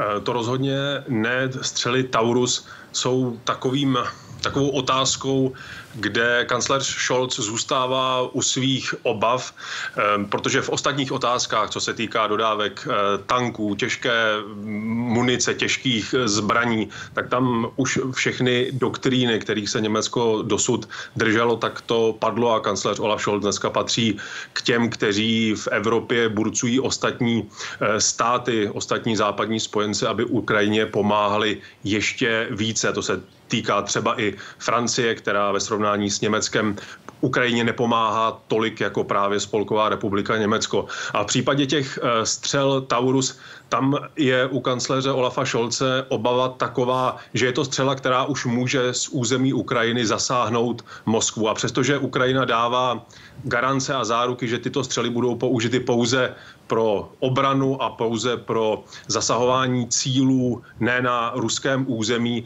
tak samozřejmě, že v kancléřském úřadě existuje jistá obava z toho, že by tento slib byl třeba porušený a že by eh, tato střela mohla zasáhnout Moskvu, což by byla eskalace konfliktu, kterého, který, eh, této eskalace by se, se Německo velmi obává. Obává se toho, aby se tento konflikt nepřelil eh, mimo Ukrajinu, aby do, tohoto, do této horké války nebylo vtaženo i Německo. Samozřejmě se nabízí jistá garance v podobě toho, že by ty cíle střel Taurus programovali eh, němečtí vojáci, aby měli jistotu, eh, aby Německo mělo jistotu, že tyto střely budou opravdu použity jenom pro deklarované cíle, které, o kterých teď Ukrajina mluví. Nicméně to by zase znamenalo nasazení německých vojáků v tomto konfliktu a to je pro kancléře Olafa Šolce mm, také nepřijatelné. To je také červená linie, kterou Německo překročit nechce. Pánové, poprosím ještě krátce na každou jednu otázku. Pavle, Německo čelí ekonomickým problémům, podobně jako Česko. Jak silné jsou tendence ubírat výdaje na obranu? Nebo respektive nenavyšovat tolik, jak slibovalo? Ta diskuze v Německu samozřejmě probíhá, nicméně eh, je to vidět i, eh, když se podíváme na loňský a předloňský rok, tak eh, letos vydává Německo na podporu Ukrajině 7 miliard eur, což je dvojnásobek toho, co vydalo v loňském roce. A Německo si uvědomuje, že ta pomoc Ukrajině je klíčová a také se dívá směrem ke Spojeným státům. A i Německu dochází, že pokud by Spojené státy z této pomoci vystoupily, tak to bude Německo, které bude tím tahounem a právě z toho důvodu je, jsou výdaje na armádu, výdaje na vojenskou pomoc Ukrajině um, nespochybnitelné a něco, z čeho Německo nebude ustupovat. Bohumile, jaká je šance, že ta pomoc Ukrajině nakonec projde? Šance to je, uvidíme nejdřív na počátku března. Každý den to američané slyší, že Ukrajinci ustupují, že jim chybí munice, argument, že ty desítky miliard dolarů nekončí na Ukrajině, ale že vytváří americká pracovní místa v amerických zbrojovkách, odkud se vyrábí zbraně pro ty prázdné americké vojenské sklady. Nicméně zatím nepomáhají ani prozby, ani e, pohrušky prezidenta Bidena. Nadále Donald Trump má vliv na republikánského předsedy sněmovny reprezentantů Mikea Johnsona, který ani nechce nechat dát hlasovat o tom zákonu, který by e, umožnil vlastně nalít 60 miliard dolarů Ukrajině a tak uvidíme, jestli se demokratům a republikánským spojencům podaří nějak Mikea Johnsona obejít a nechat o tom zákonu hlasovat. Ta pomoc vysí na vlásku. Díky do Spojených států i do Berlína. Hezký večer, pánové. Pěkný večer. Pane Heřmánku, udělali jsme dost aby Ukrajina neprohrála, ale zároveň báli jsme se udělat dost, aby nezvítězila. Neustále se tak? bojíme, mám ten dojem. Neustále se bojíme, protože neustále se posouvá, co Ukrajině teda dáme. Když mluvím my, tak myslím kolektivní západ, protože my jako Česká republika tím právě nechci na, na pana Pojara nějak tak boxujeme nad naší váhovou linii, velmi, velmi ale zbytek těch našich spojenců deklaruje tu vůli, že Ukrajinu nenechá padnout, že jim pomůže k vítězství, že mají právo na svoji suverenitu, su, suverenitu a tak dále. Ale my jim pořád nedáváme dost. Nedáváme jim tolik, aby jsme dokázali jim aspoň pomoct v té ofenzivě, kterou oni plánovali. A ta pomoc plyne pomalu. My slíbíme tanky, trvá několik měsíců, než se dodají, než se vycvičí posádky, to samé letadla a neustále vlastně Rusku dáváme prostor na to, aby ekonomicky se postavilo na nohy, aby připravilo své výrobní kapacity vojenské a aby vybudovalo obrané postavení, ze kterých potom může znova útočit. Takže ta vůle tady chybí za mě. Pane Pánku, vy jste, vy jste o tom mluvil v tom videu, mluvil jste o, pr- případných dopadech, eh, nebo respektive dopadech případného ruského vítězství, mluvil o tom i pan Pojar, eh, obrovská humanitární katastrofa, která by následovala. Je to to, že, že si prostě Západ neumí dát dohromady tu jednoduchou rovnici? Podívejte, když sedíte daleko od války a není u vás eh, a nedovedete si představit a připustit, a my tu zkušenost nemáme, že by dorazila až sem, nebo do Berlína, nebo dokonce do Madridu, eh, tak najít tu vůli udělat to je těžké. Já si myslím, že několik politiků, kteří to vidí jasně a je skvělé, že jsou tam dánové a holanděné, že to nejsme jenom my z toho bývalého východu, eh, tak to teď vzali za správný konec Německo vždycky váhá s eh, nějakou změnou postoje, promýšlí, ale zdá se, že nastal ten okamžik změny, eh, ten, eh, ten moment, kdy se Německo rozhodlo k něčemu jinému a to je podle mě velmi důležité. Já se nemůžu než stotožnit s tím, že pomoc musíme zintenzivnit tento rok pravděpodobně bude o tom, aby se nepohnula fronta nijak zásadně a uvidíme, co bude dál. Na, reálně se chystáme na ještě několik let, podle mého. Takže nekončíte tím tříletým ne, ne, ne, plánem? Ne, ne, ne. I my to tak vnímáme, jak v Česku, tak ostatně i v Česku máme poměrně velkou eh, agendu podpory dalších organizací, nebo měli jsme v tom prvním roce, roce a půl a eh, uprchlíků, ale zejména na Ukrajině budeme pokračovat podpora je a, a jakoby vůle české veřejnosti abychom za Ukrajinou stáli a to je právě i ta humanitární práce, pomoc lidem. To všechno je součást obrany Ukrajiny. Ostatně nejvíc ze všeho se samozřejmě brání Ukrajinci a nejen na té bitevní linii, ale i ve smyslu ukrajinských organizací, dobrovolníků, nemocnic, eh, vnitřních sbírek, které oni po, po, eh, pořádají, aby dokoupili věci, podpořili. Eh, to vzedmutí je fascinující, já si myslím. Šimon Pánek už se dotkl toho, co by mohl přinést ten další rok. Paní Tabery, čekáte vy v tom dalším roce zesílení tlaku veřejnosti na to, aby, aby Česko hrálo nějakou roli na cestě k míru? Za jakýchkoliv okolností? Je to, je to samozřejmě možné, ale, ale jako já bych nepředpovídala, nerada bych předpovídala veřejné mínění, protože do toho zasahují samozřejmě nejenom jako nějaké postoje, které jsou teď vytvořené a postoje k vlastně dlouhodobější, ale dejme tomu i nějaký jakoby ekonomická situace doma, jakoby, která, která je nějaké Česko má za sebou několik krizí, které souvisejí právě s touto válkou. Ano a samozřejmě jako těžko, těžko, těžko jako, jako předvídat, pokud, dejme tomu, se toho příliš nezmění, to znamená, bude vláda předvídatelná a bude ekonomická situace, dejme tomu taková, že, že lidé jako nebudou mít pocit jako ještě většího ohrožení, tak eh, tak se, tak se třeba toho mnoho nezmění. Ale my samozřejmě, to je jako, to, to je tolik, tolik věcí, které se může změnit od toho, co se může změnit na Ukrajině, co se může změnit eh, v Evropské unii, co se může změnit ekonomicky, že je to, že je to jako hrozně těžké. Zatím jsme za ty dva roky jsme vlastně jako neviděli, viděli jsme tam tu změnu v tom prvním roce a ten druhý rok byl relativně i když vlastně domácnosti prošly tou zatěžkávací zkouškou energií a vlastně jako obrovské ekonomické nejistoty. Tam je potřeba říci, že, že vlastně v tom roce 2022 byla obrovská ekonomická nejistota u podniků, u domácností hmm. a vlastně nějakým způsobem se jako tou situací povedlo nakonec přeci jenom jako, jako provést. To znamená, momentálně vidíme to, že Češi jako příliš nedůvěřují celkové ekonomické situaci, zatímco u sebe Eh, se tolik jako své životní úrovni domácností jako pořád ještě deklarují, že se mají relativně dobře. Takže pokud by se to povedlo nějakým způsobem vlastně překlenout, tak eh, ani by nemuselo dojít takovým změnám. Ale jako nerada bych to říkala a hned za měsíc budeme mít celá novou situaci s novými aktéry. Pane Pojare, eh, co čekáte vy v tom následujícím roce? Já bych chtěl ještě říct k tomu minulému a k tomu koridoru e, námořnímu. Tam se skutečně podařilo to, že, to, že ta první loď, která to projela, která to prolomila, byla česká loď, kterou najal Petr Krogman a odvezl pšenici jakožto ukrajinského velkostatkáře do světa. tady seděl, Jmenuje myslím, se Resilience a myslím, že to je taky jako velký úspěch seděl, jako seděl českého stejným, námořnictva. Seděl za stejným stolkem, e, za kterým sedíte vy vysílače. Tak já doufám, že v tomhle roce vydržíme, že skutečně budeme dodávat ještě víc, že budeme mít tu sílu a tu kolektivní sílu a hlavně přeju Ukrajincům, aby oni si sami vyrobili tu raketu, která doletí do Moskvy. A já myslím, že to není dale, nejsme daleko od toho, než se jim to podaří. A protože jako Ukrajina byla vždycky eh, dobrým zbrojním místem, zejména v tom raketovém sektoru eh, Sovětského svazu. Eh, jsou tam fabriky, které jsou ostřelovány, ale je tam obrovské know-how.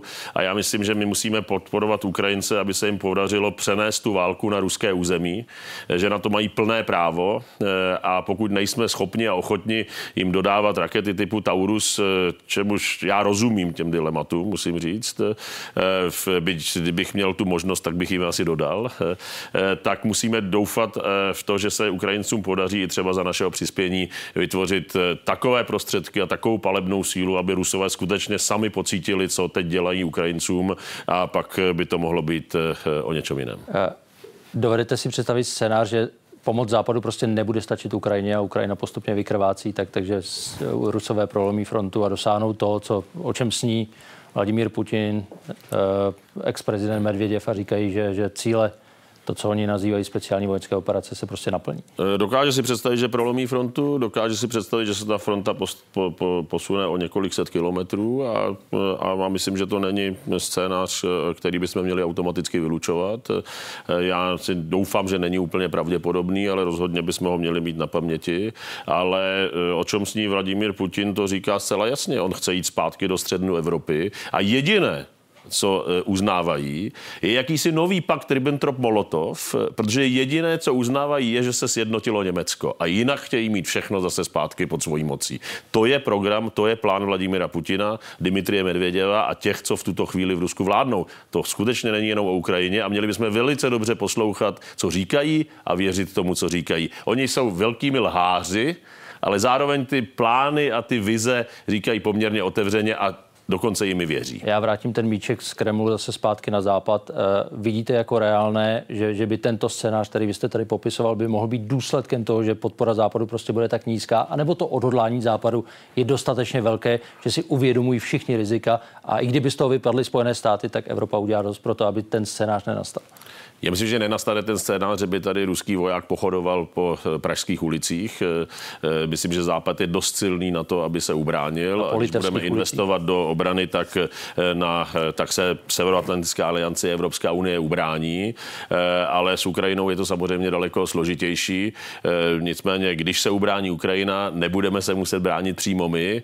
Když padne Ukrajina, budeme muset dávat daleko větší prostředky na naší obranu, aby k té válce nedošlo, aby si jako ten predátor predátor, ta predátorská imperiální moc netroufla jít dál. Musíme být silní. Opět ta rovnice se zdá poměrně jednoduchá, nicméně se zdá, že vysvětlit je jedno z nejsložitějších, co, co, s čím se tady potýkáme. Pane Břízo, váš odhad. Tak já ve skrze souhlasím s tím, co říkali kolegové. Pro Vladimira Putina bylo nejstrašnější události 20. století nikoli Hitler, invaze do Polska, zahání války, ale rozpad Sovětského svazu. Vladimír Putin několikrát zopakoval, že uznává Jaltu, Jalskou konferenci, to znamená přesně ty hranice, které my jsme tady znali, vlivné. Takže v tomto, v tomto se shodneme. Co se týče vojenského hlediska, tak já bych úplně nebyl tak skeptický ve vazbě na podporu. Já neznám mnoho konfliktů v dějinách, kde ta podpora by byla tak enormní některého vojenského bloku nebo demokratického bloku, jako jsme my. Na to jako samo o sobě je nejsilnější vojenská organizace světa, nejsilnější vojenská organizace v dějinách a je neporazitelná. To je potřeba divákům říct a dvakrát potrhnout. Na to není porazitelné. To je jednoznačná pokud realita. Pokud zůstane jednotné. Jednoznačně ano, ale musíme vycházet z té premisy, že tak ano, se stane. Ano. A od doby své existence prostě jednoduše nikde neprohrálo. Tak to prostě je. No a co se týče například toho německého dilematu, já jsem prošel si německým školským systémem a já svým způsobem musím obdivovat to, kam Německo za poslední dva roky došlo, protože to trauma z druhé světové války v té německé společnosti je neskutečně zakořeněné.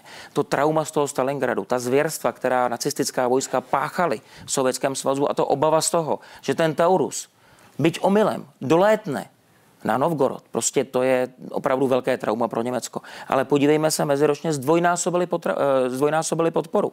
A snad ještě, co se týče Ukrajiny, že ukrajinský voják na frontě nevidí ta konkrétní eh, bojová vozidla pechoty, nevidí ta konkrétní zbraňové systémy. Ale podívejme se na realitu. Ukrajinská protizdušná obrana je nejlepší na světě. Když ne nejlepší na světě, tak patří mezi dvě, tři nejlepší na světě. Jenom díky západu. Ono integrovat západní vojenské systémy do té sovětské, postsovětské školy není vůbec jednoduché. Když eh, dodáme eh, tanky typu amerického Abramsu nebo britského Challengeru či e, francouzského Leclercu, to jsou úplně jiné tankové školy, ale pozor, i ty se mezi sebou liší. Americký tank je poháněn plynovou turbínou. To prostě jsou tak složité logistické věci, které není jednoduché během několika měsíců se naučit. A vzpomeňme snad naposledy, na začátku války přece prezident Zelenský přišel s tím, jaké zbraňové systémy by potřeboval. No, my jsme celý svět ježil vlastně hrůzou, že by někdy mohli dostat HIMARSy že by někdy mohli dostat další a další zbraně. No, oni vlastně dostali všechno. Oni dostali i ty F-16. Teď je na seznamu F-18. Teď je na seznamu Apache. Teď jsou tam další tády, protivzdušné systémy. Já jsem přesvědčen o tom, že dříve či později ta Ukrajina je dostane. Ale nežijeme v iluzi, jak občas slýchám nebo čtu, že jedna zbraň rozhodne nějaký konflikt. To není pravda. Musí to být souhrn opatření, které mohou tu válku rozhodnout. A budou? Kam se, kam, co vidíte jako nejpravděpodobnější no. variantu? Jaký si pad v následujícím roce, nebo, nebo očekáváte velmi zásadní eh, pohyby fronty? Když jsme u té geopolitiky, ano. Západ bez zesporu má zbraňové systémy, které tu válku mohly již rozhodnout. Ale ta obava Západu, především Spojených států amerických, spočívala v tom, že se také může stát, že se rozpadne Rusko. A to pro něj by byla daleko větší, řádově větší katastrofa při vší úctě než pát Ukrajiny. Takže my musíme vnímat i to vyvažování prostě geopolitické situace, která je, jaká je. A musíme vnímat, že ta podpora toho západu opravdu není špatná. A ty zbrojovky, o kterých se tady bavíme, se rozbíhají. A nemyslím si, že západní Evropa musí přejít na polovojenskou nebo vojenskou organizaci. Ne. Ona má tolik kapacit svých vlastních zbrojovek, že by to mělo stačit. A je to pravda, co říkal pan, eh, pan, pan Pojar. Amerika během letošního roku zdvojnásobí produkci velkorážové munice, takže se dostane na půl milionu granátů. Evropa učiní taktéž a dostane se na milion granátů. To už jsou čísla, která jsou zajímavá, jsou soběstačná. Takže jde o to tento rok vydržet, tu frontu stabilizovat, převzít zpátky strategickou iniciativu a případně příští rok se pokusit o další rozhodující průlom. Spousta ano. Jsou dvě české zbrojovky, které vyrábí velkorážovou munici, zdaleka nejenom v Čechách, oni mají továrny na různých místech Evropy a ty za ty dva roky zvýšili eh, desetkrát výrobu. Z malých čísel, ale zvýšený do desetkrát je jako solidní zvýšení, takže eh, příští rok na tom budeme už eh, dobře.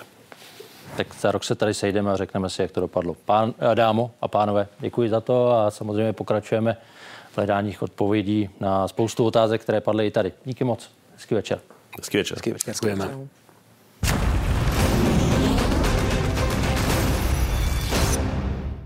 A teď jeden příběh za miliony jiných. Jevhení Šorokovovi je zrovna dnes 8. Všechno nejlepší mimochodem.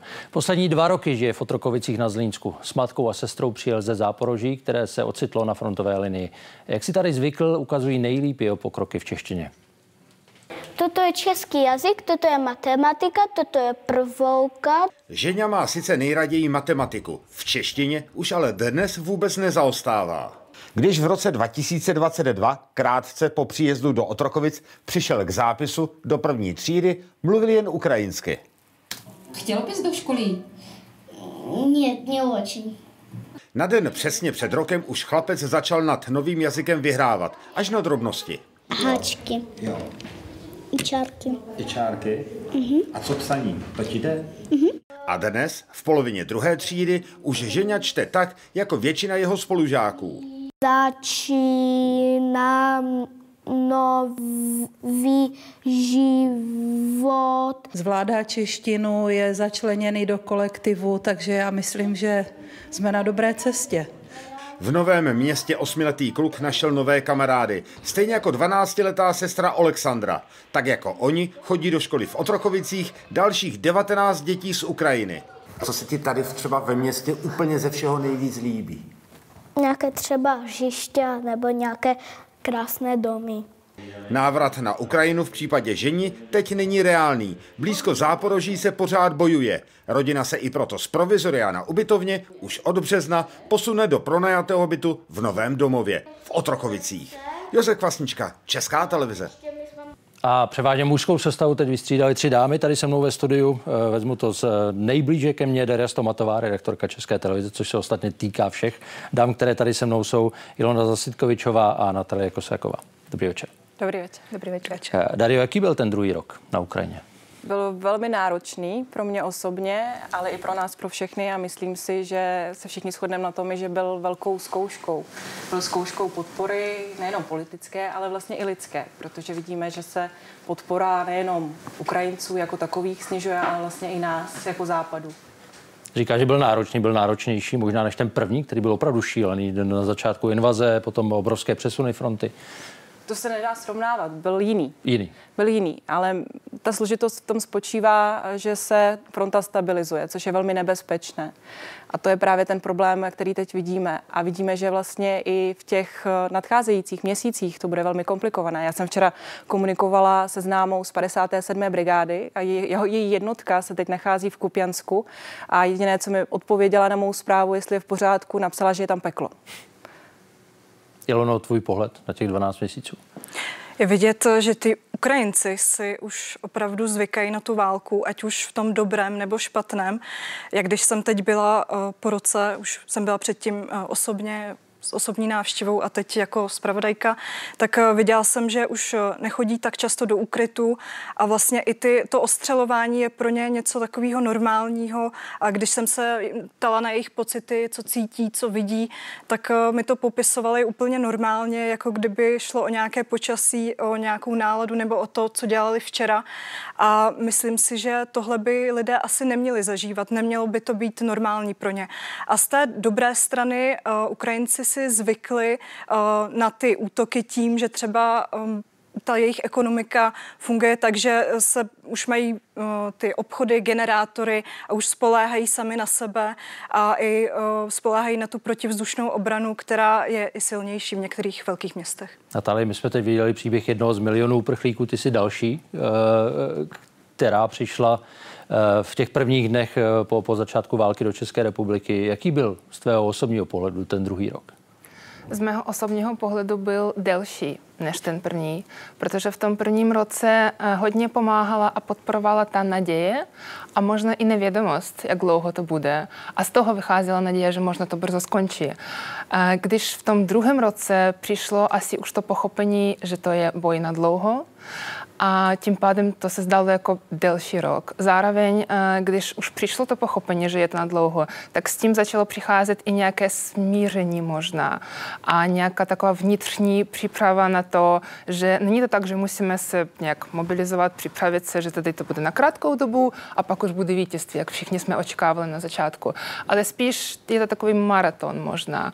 A mi přijde, že všichni uh, Ukrajinci, a je jedno, buď jsou na Ukrajině, anebo stejně jako já utekli do bezpečí, přišli, eh, přešli do toho jiného typu přemýšlení, že je to na dlouho, že je potřeba stále pomáhat svým krajanům a že je potřeba dál vydržet ten stres, protože právě ten stres od toho, že vy jste v bezpečí, ale vaši blízcí jsou na Ukrajině, tak ten je stále velký. Hodně lidí popisuje takový eh, emocionální, eh, emocionální horskou dráhu, popisují eh, na začátku totální strach, že, že to bude otázka několika dnů, že, že Ukrajina musí prohrát, poté víra v to, že, že Ukrajina je jenom otázkou času, než dobude zpátky své území z roku roku 1991. Vrátil se teď možná v, ve světle těch posledních událostí strach z toho, že by to nemuselo dopadnout dobře? Já jenom tady musím říct, že uh, neznám ani nikoho, kdo by v prvních dnech války z Ukrajinců přemýšlel, že Ukrajina to nepřežije. A proto to, tohle právě nemůžu potvrdit. Um, a ten zbytek teda? Ten mi vyvrátíš taky? no, zbytek asi... Každý to vidí úplně jinak. A to zase záleží na tom, jestli třeba člověk má blízkých e, někde na frontě, například to, to vidí absolutně jinak, anebo když člověk přišel o nějaké blíz, blízké, anebo v mém případě já mám jenom část rodiny na Ukrajině a když se probudím třeba ráno, pokaždé podívám se do zpráv, co se stalo, kde byl další ú, e, útok, koukám na to, volám, ptám se, jak se máte, jestli jste v pohodě a něco podobného. Takže já si myslím, že ta věra furt je, že to dopadne dobře. Pokud bychom nevěřili, že to dopadne dobře, tak bychom se zbláznili opravdu. Dario, e, jak, jak ty si zaznamenal proměny nálad e, na Ukrajině během toho druhého roku? Ty proměny nálad jsou velké. Třeba když popíšu Charkov, tak na začátku války všichni byli spojení, všichni si pomáhali, pomáhali si palivem. Teď jsme na poslední cestě potkali po dlouhé době našeho známého, který nám právě tímto způsobem pomáhal na začátku války. A ten se na mě jenom podíval a říká, pamatuješ, jaké to bylo? Bylo to jiné, že jo? A já jsem musela uznat, že ano, bylo to tehdy jiné. To neznamená, že Ukrajinci se nepomáhají, ale ta pomoc už je jiná. Zůstalo takové to tvrdé jádro humanitárních pracovníků, kteří pravidelně jezdí na frontu, pravidelně pomáhají a odvážili si až do dobytí, eh, až do pádu Avdívky jezdit i do Avdívky nebo do Vuhledaru stále jezdí. Ale ty nálady se mění a myslím si, že velkou roli hraje právě i ta politická situace, kritika, korupce, problémy, které Ukrajina měla, které má každá jiná země samozřejmě, ale případě Ukrajiny je to specifické, protože Ukrajina velmi dlouho zápolila mezi západem a východem, jakým směrem půjde. A vím, že mladá generace Ukrajinců chtěla na západ. Tím pádem vlastně všechny ty praktiky toho sovětského období, kdy byli lidé často zvyklí platit si za lepší služby, tak eh, oni, ta mladá generace, se snažila to potírat, snažila se nastavit nějaký jiný způsob přemýšlení těch lidí, což se jim dařilo, dlouho se jim to dařilo. A najednou vidí, že jejich země je ve válce, že to je přesně to období, kdy potřebují tu pospolitost potřebují bojovat s tou korupcí. A najednou ta korupce se ještě více projevuje. Tím pádem i spousta mladých vojáků nám říkalo, proč bychom měli jít bojovat, když eh, tady úředníček krade, když eh, tady můj kamarád zaplatil eh, komisaři, aby nemusel. A oni nechtějí, oni v tom nevidí smysl. Ilono, cítíš to podobně?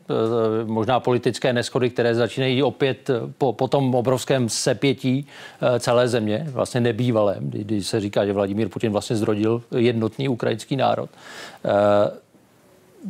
touto, tímto odporným činem, touto invazí. Máš, máš pocit, že, že opravdu Ukrajina se teď ocitá někde jinde, že se začínají objevovat ty rozpory, které tradičně v té společnosti byly? Ty, já ještě zopakuju, co říkala Daria. Samozřejmě ten problém je i ta korupce, kdy samozřejmě ty opičejní Ukrajinci říkají, že uh, proč uh, například, uh, když se vyjeví to, že nějaké korupční aféry, třeba ministra obrany, a oni si říkají, proč například na začátku války jsme o tom nevěděli. Proč teď eh, prostě přichází ty zprávy, kde byly investigativní novináři, proč se to neodhalovalo.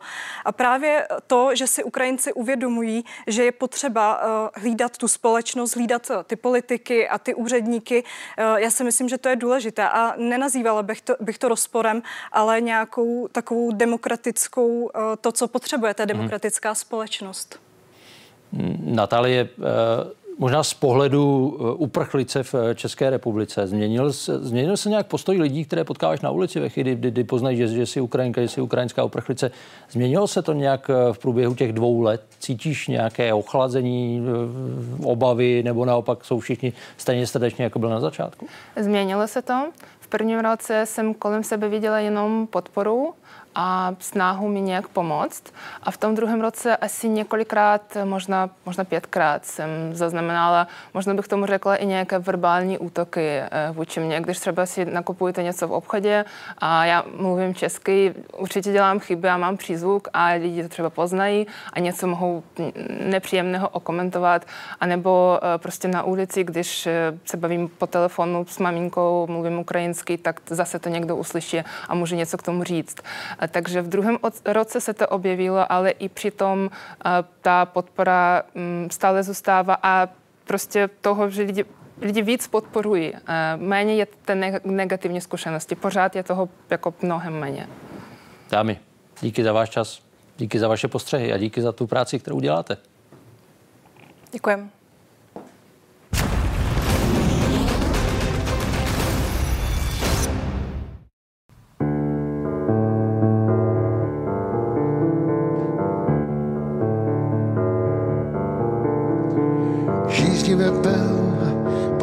To si smíval, když klouži se schý.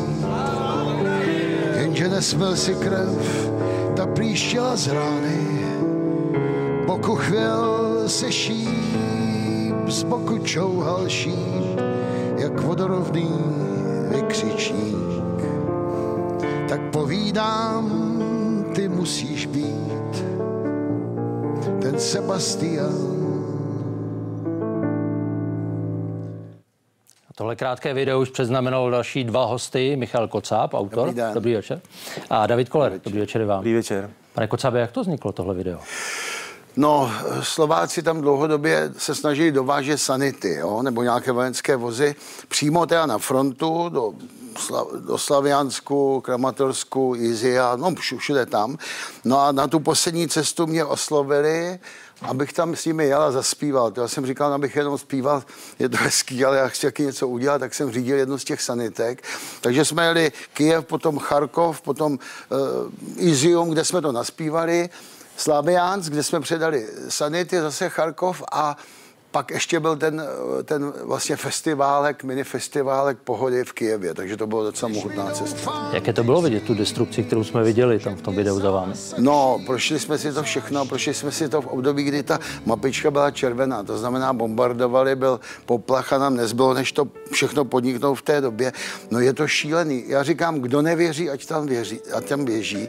A všechny ty teorie o tom, že tam snad není válka až taková padnou, když vidíte tu zničenou doslova do jsme spálenou zemi a zároveň tu chrabrost ukrajinských vojáků a občanů. To je to až dojemné. Pane Kolej, i vy jste se vydal, eh, v těch prvních dnech jste se vydal na, na, na hranice na ukrajinské pomáhat. Bylo to pro vás důležité něco udělat, nebo, nebo vidět to na vlastní oči?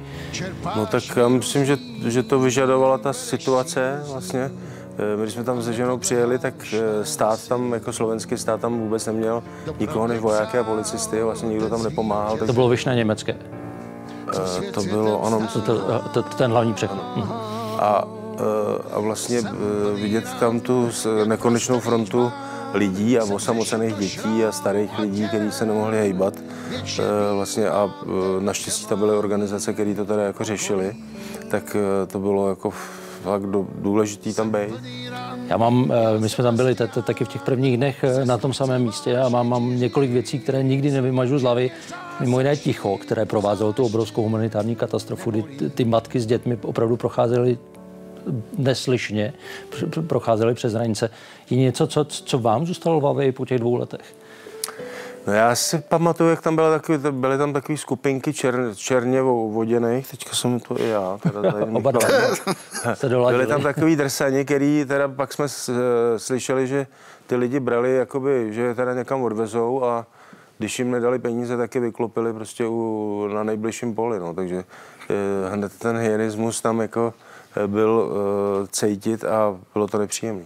A něco řekněme, no, i když je těžko říct uprostřed humanitární katastrofy pozitivnějšího, ale ličtějšího, řekněme.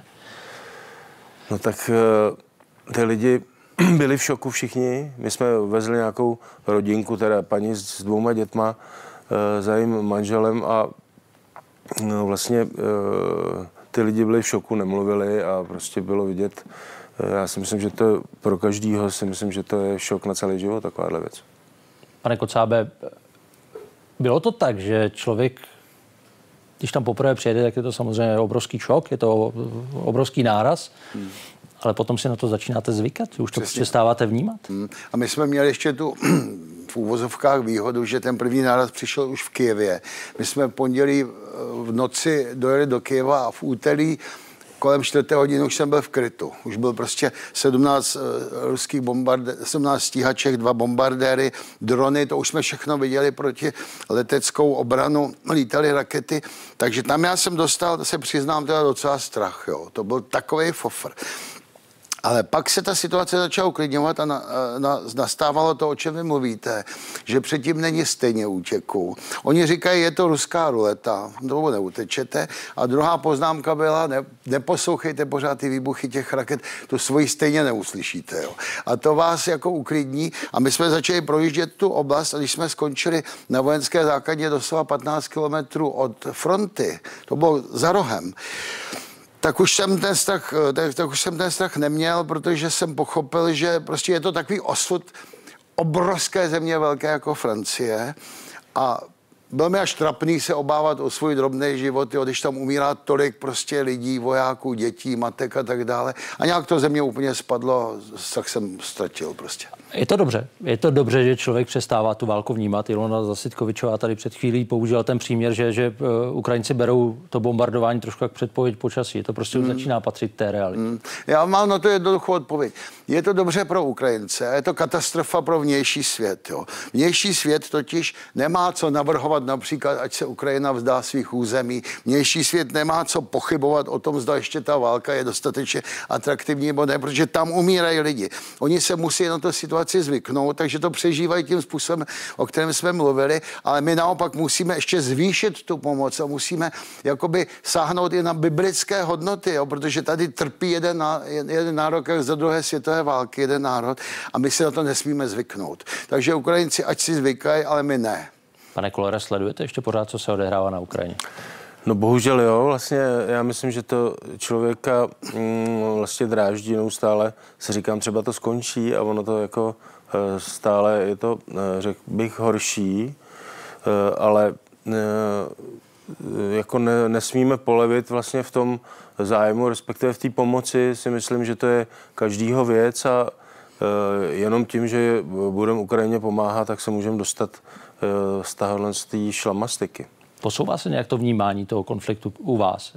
Že možná na začátku jste ho vnímal vyostřeněji a s tím, jak už je druhým rokem, už to není přece jenom eh, v těch největších městech, bojuje se někde dál, eh, daleko na východě v, v oblastech, kde eh, civilní populace už většinou, z velké většiny utekla. Vnímá, ovlivňuje to nějak to, jak vy vnímáte ten konflikt? Já nevím, já myslím, že to beru pořád stejně, že to je prostě nějaký uh, zrůdný uh, člověk, lhář a vrah, který vlastně to může kdykoliv ukončit, a, ale nevím, co mu kdo, nebo co si o sobě myslí, ale prostě pokračuje dál, tak já nevím, já, já to beru tak, že Eh, si cením eh, jakoby lidí, kteří v tom veřejném prostoru pro to něco dělají. To je pan Pánek, který tady teďka byl, nebo pan prezident, pan Lipavský, že to jsou opravdu lidi, kteří pro to prakticky eh, něco dělají a sám se snažím teda taky trošku něčím s kamarádama jsme taky koupili dodávku a to tam jezdí pro ty zraněný. Není to přímo vlastně, není to, je to prostě ten, kdo potřebuje přímo pomoc, tak, ty, tak jedou takový docela ostrý pánové jako eh, pro ty lidi, kteří to potřebují. Když se dostaneme do Česka, přispěl podle vás tenhle konflikt k rozdělení společnosti, anebo to prostě zapadlo do toho, co už tady bylo a možná to ještě ty bariéry, příkopy, eh, barikády zvýšilo, snížilo? A myslím, toho. že je na tom vidět vlastně eh, ta, ta ruská, to ruský přesvědčování po různých sítích a po různých kanálech, který teda ne, já nesleduju a lidi, někteří lidi tomu propadnou a e, myslí si, že to je ta pravda, kterou teda nezdělují ty oficiální naše média, takže to je smůla těch lidí. No. Berete to tak, že to je smůla těch lidí. Nemáte pochopení pro lidi, kteří to prostě vnímají jinak, že, že vidí, že velmi často zaznívá pravda je někde jinde, vina je na obou dvou stranách, vraždili všichni.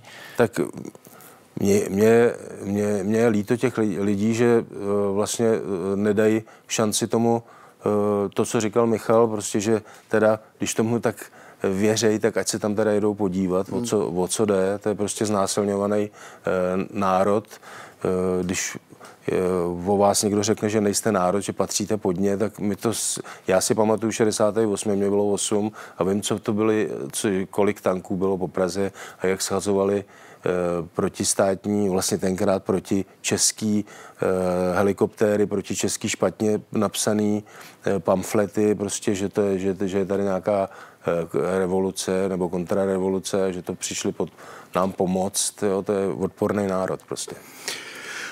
K tomu, k té vaší otázce, to je zajímavá. Totiž na světě jsou nečernobílé konflikty, Lze na to nahlížet z různých stran, těch je většina. Tento konflikt je naprosto černobílý.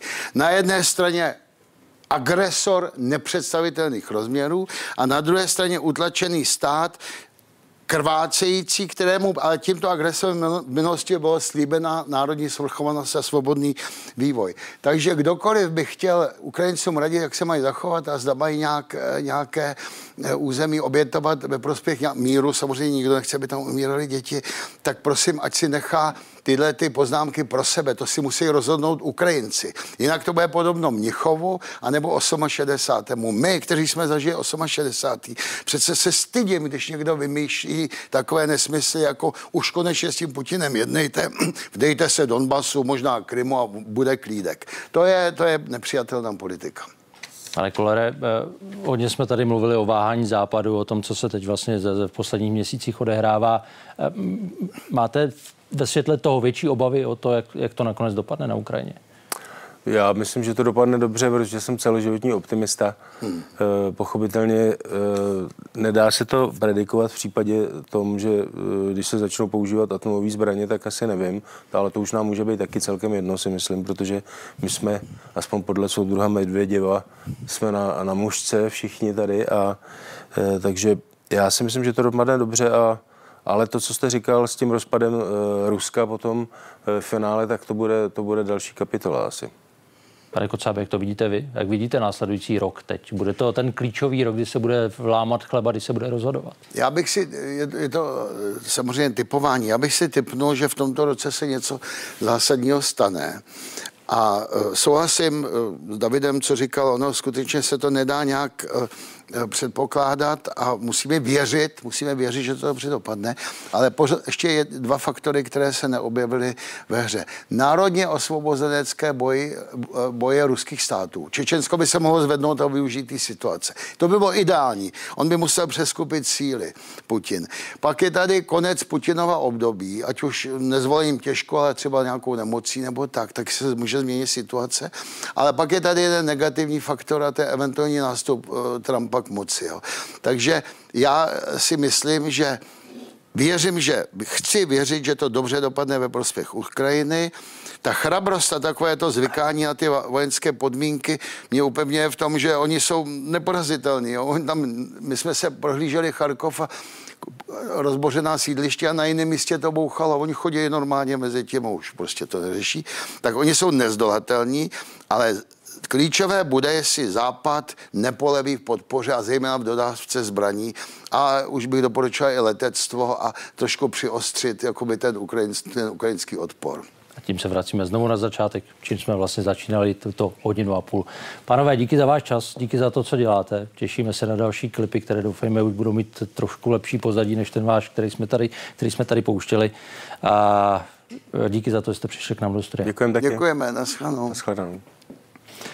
Události komentáře končí. Speciální vydání, které se věnovalo druhému výročí e, začátku plnohodnotné ruské invaze e, proti Ukrajině, e, je na konci. Samozřejmě budeme situaci přímo na Ukrajině prostřednictvím našich zpravodajů, jako to je od začátku tohoto konfliktu, sledovat každý den. Zůstaňte s Českou televizí. Díky za pozornost, hezký večer.